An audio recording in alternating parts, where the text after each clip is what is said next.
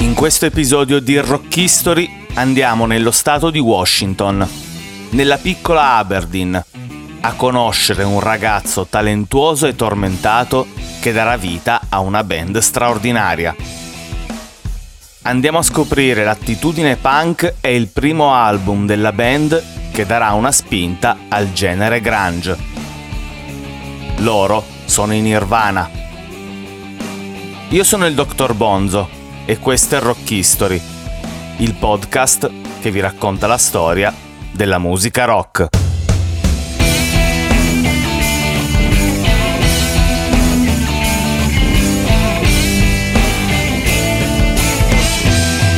Capitolo 1 Siamo nella seconda metà degli anni Ottanta, gli anni del glam metal e degli eccessi per le rock band di Los Angeles. Ma più su, nell'estremo nord della costa ovest, nello stato di Washington, tutto tace. Siamo ad Aberdeen, una cittadina di 9.000 abitanti a 70 km da Olympia, capitale dello stato e a oltre 170 da Seattle. Un luogo dimenticato dal mondo, popolato da boscaioli e dove il clima è sempre inclemente. Qui vive un ragazzo, nato il 20 febbraio del 1967, appassionato di musica e arte, che risponde al nome di Kurt Donald Cobain. Nel 75 a soli 8 anni, Kurt assiste impotente al divorzio dei suoi genitori. Per lui è un evento tanto doloroso da segnarlo per sempre. Infatti, successivamente dirà, per qualche ragione me ne vergognavo. Mi vergognavo dei miei genitori. Non riuscivo più a guardare in faccia alcuni dei miei compagni di scuola perché desideravo disperatamente avere una famiglia normale. Mamma, papà, volevo quel tipo di sicurezza e lo rinfacciai ai miei genitori per parecchi anni. Sin da bambino, Kurt disegnava personaggi di film e cartoni animati. Suonava il tamburo, il pianoforte e cantava. Incitato dalla zia Mary, che gli ha fatto ascoltare brani di grandi band, dai Beatles ai Ramones e che a 14 anni gli ha regalato una chitarra elettrica e un amplificatore. Kurt si esercitava con Back in Black degli ACDC e Starway to Heaven dei Led Zeppelin. Impara a suonare con entrambe le mani, ma sceglie di farlo come mancino, per distinguersi da tutti gli altri. È il 1985. Kurt ha appena compiuto 18 anni e ha appena iniziato a fare uso di marijuana. Si trasferisce a Olimpia, dove lavora come insegnante di nuoto e crea la sua prima band, i Fecal Matter, con cui registra un paio di demo a casa della zia Mary. Nell'86 inizia a lavorare come Rodi per i Melvins di Buzz Osborne, con cui stringe amicizia e che lo introducono alla vita punk tanto che viene arrestato per vandalismo, per aver scritto sui muri di Aberdeen God is gay e homosex rules. Negli anni successivi si parlerà spesso dell'orientamento sessuale di Kurt. Addirittura lui stesso ipotizza di essere gay, perché ha soprattutto amicizie femminili ed è lontano dai classici schemi dell'amicizia maschile, incentrata su sport, competizione e successo. Passando molto tempo con amiche donne, finii per comprendere a quanta mancanza di rispetto, a quanta oppressione erano sottoposte. Voglio dire, le parole troia e puttana erano d'uso comune, ricorrenti. Anche se ho ascoltato molte band come Aerosmith e Led Zeppelin e alcune delle loro melodie mi piacevano, Dopo anni ho realizzato quanto la loro musica avesse a che fare con il sessismo, il modo in cui scrivevano dei loro cazzi e del fare sesso. Ho cominciato a rendermi conto di ciò che mi infastidiva così tanto negli ultimi anni di liceo. Ma nel gennaio dell'87 Kurt si fidanza con la fotografa Tracy Marander. Lei però è qualcosa di più. È una compagna di viaggio, un rifugio sicuro per ripararsi da incubi notturni e terrori diurni.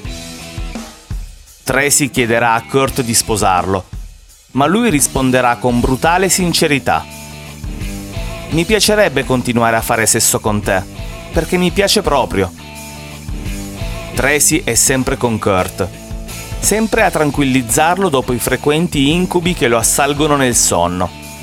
Vampiri, oppure teppisti armati fino ai denti, ma è anche presente per confortarlo quando lui non riesce a masturbarsi.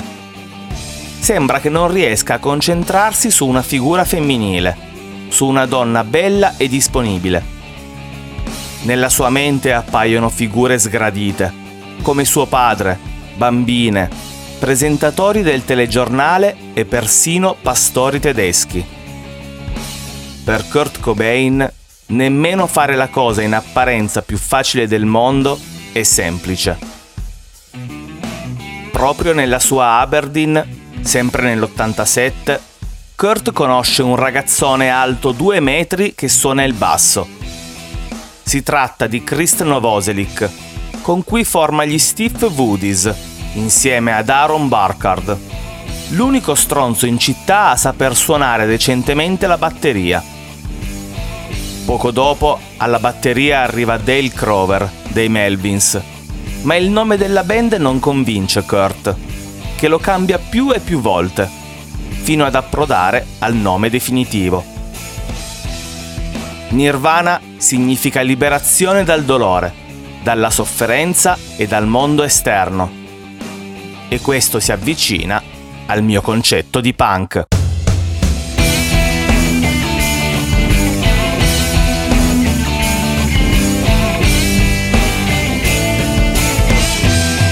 Capitolo 2 È il gennaio del 1988.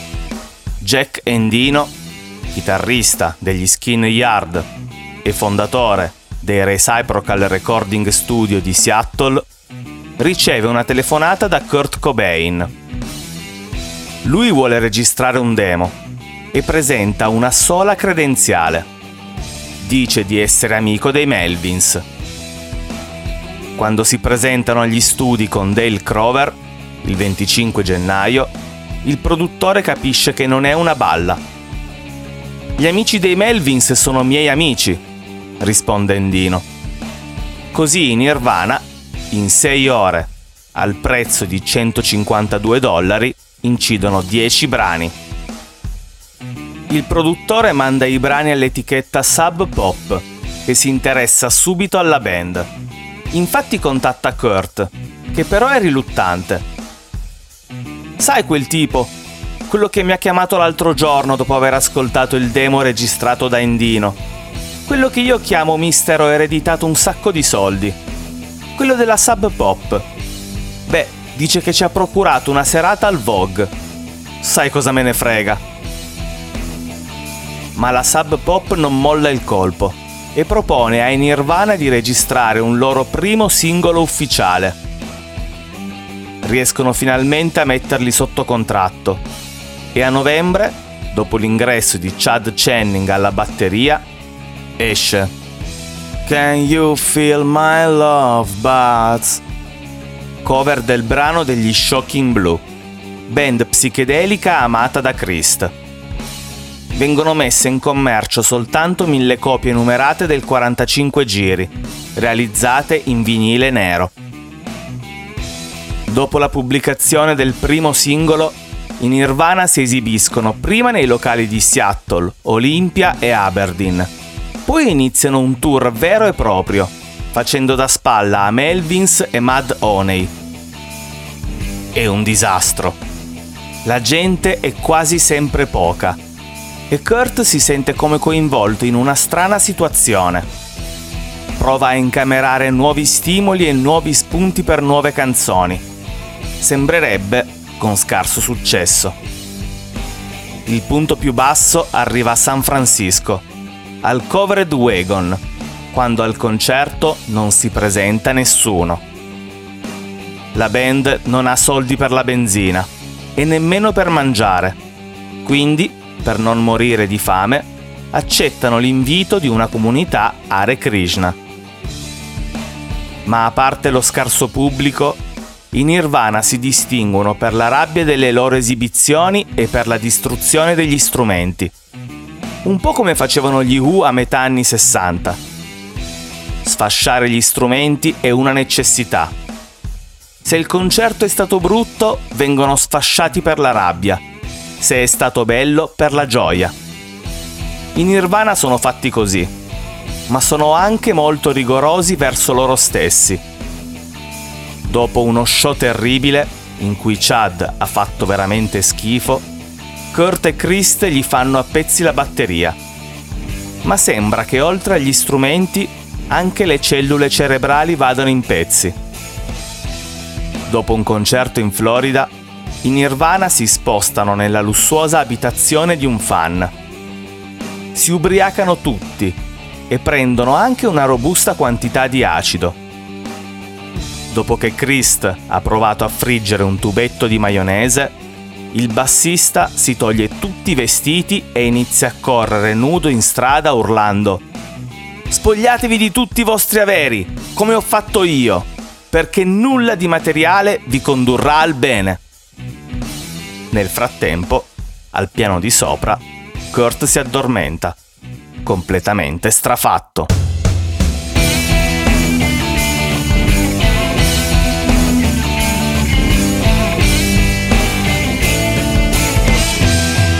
Capitolo 3 Dopo una serie di concerti, la Sub Pop vuole che la band torni in studio per incidere un EP. In tre settimane, tra il 24 dicembre dell'88 e il 14 gennaio dell'89, i Nirvana incidono abbastanza brani da comporre un album.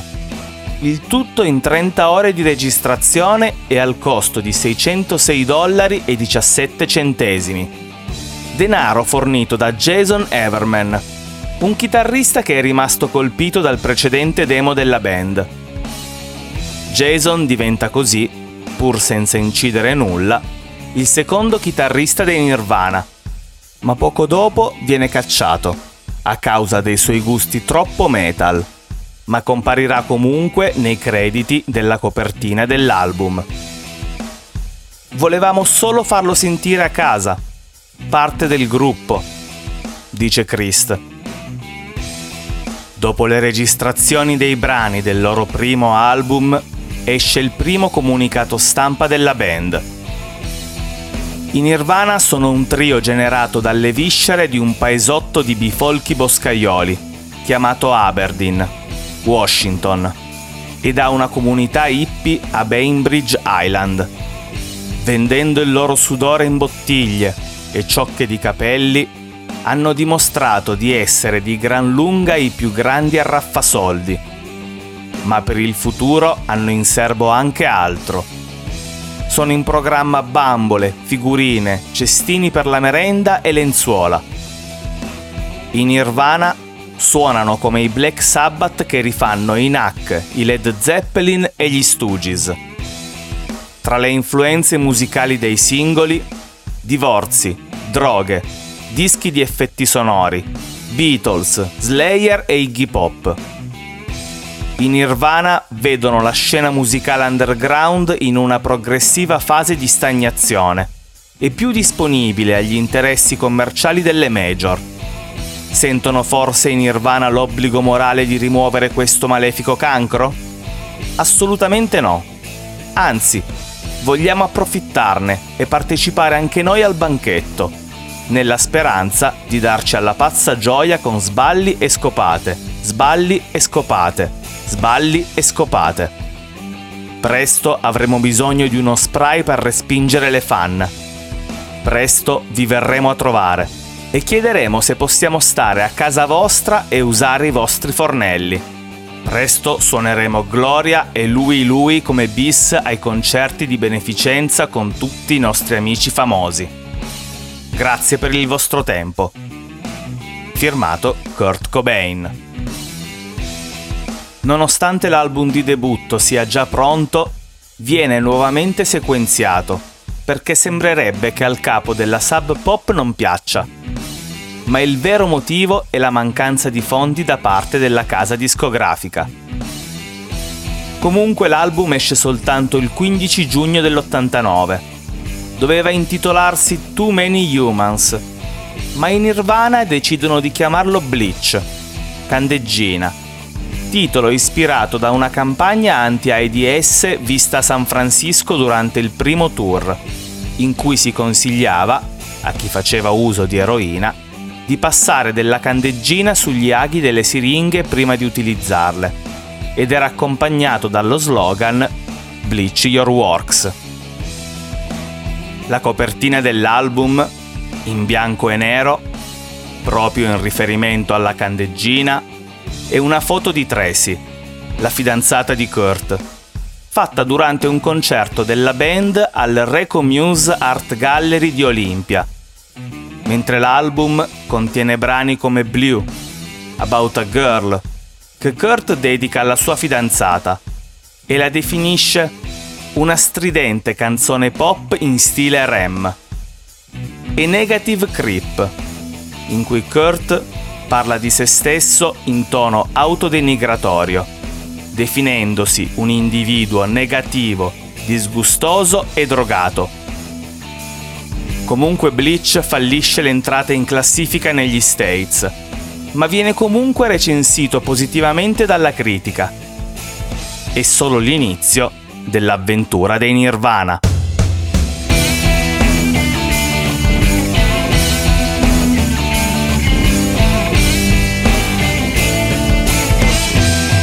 Capitolo 4 il 30 ottobre la Sub Pop organizza il primo tour europeo dei Nirvana, che dura poco più di un mese, partendo da Newcastle e concludendo il 3 dicembre al London Astoria, passando per piccoli club in tutta Europa.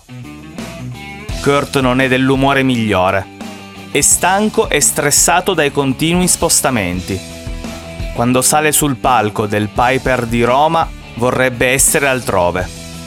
Non gli piace il pubblico che ha davanti, borghese e vagamente destroide, che gli ricorda il tipo di persone che lo picchiavano quando era al liceo. Durante il concerto qualcuno gli urla in italiano Devi morire! Lui non capisce cosa gli abbiano detto, ma non gli piace il modo. Quindi sfascia la sua chitarra poi si arrampica sugli amplificatori e minaccia di buttarsi giù. Procede sulle travi di sostegno e arriva sulla balconata, dove vuole scaraventare le sedie sul pubblico. In qualche modo il concerto termina, anche se male e prima del previsto. Nei camerini arriva il fonico del Piper, che mostra alla band alcuni microfoni, a suo dire danneggiati da Kurt sembrano in buono stato, ma il cantante li strappa di mano al fonico, li scaraventa a terra e dice Ora sì che sono rotti. Il giorno dopo, per cercare di rilassare Kurt, i manager della Sub Pop lo portano in giro per Roma, a vedere il Colosseo, la Cappella Sistina e San Pietro. In un negozio di zona Monti comprano anche una chitarra nuova poi salgono sul treno diretti a Ginevra. Kurt adesso è abbastanza sereno, quindi si addormenta. Ma in quel momento gli rubano le scarpe e il passaporto. Non è proprio un tour fortunato. È l'11 novembre dell'89. I Nirvana si spostano da Hannover a Berlino, ma ci impiegano un'eternità una volta a Berlino Ovest rimangono bloccati nel traffico, completamente fermi da ore. Non riescono a capire. Inoltre cosa ci fa tutta questa gente per strada? Mica saranno tutti in agitazione per l'esibizione dei Nirvana. Nemmeno la Germania Ovest avesse vinto i mondiali di calcio.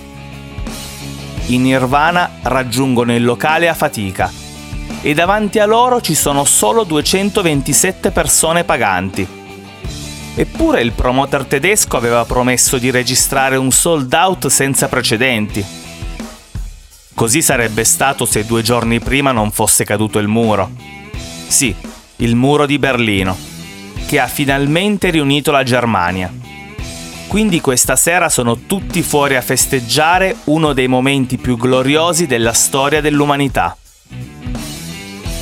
Di rientro dal tour europeo, i Nirvana si accorgono che i discount Kmart hanno iniziato a vendere una linea d'abbigliamento per promuovere la band e il nascente genere grunge. Iniziato da gruppi come Alice in Chains, Soundgarden, Mother Love Bones e Screaming Trees. Lo stile, definito di bassa moda, prevede camicie da boscaiolo di flanella a fantasia geometrica stile anni 50 abbigliamento che in Nirvana e chiunque abiti negli Stati Uniti nord-occidentali indossa abitualmente. Inoltre Kurt dice di non aver mai avuto intenzione di iniziare una moda o di comportarsi come modello. Ma da qui a poco inizierà l'ascesa dei Nirvana, ma anche il declino di Kurt Cobain. Nella primavera del 90 Kurt terminerà la sua relazione con Tracy mentre per i Nirvana arriverà il nuovo batterista, Dave Grohl, e un contratto con la Geffen Records, che porterà all'album che nel 1991 diventerà un successo planetario. Nevermind.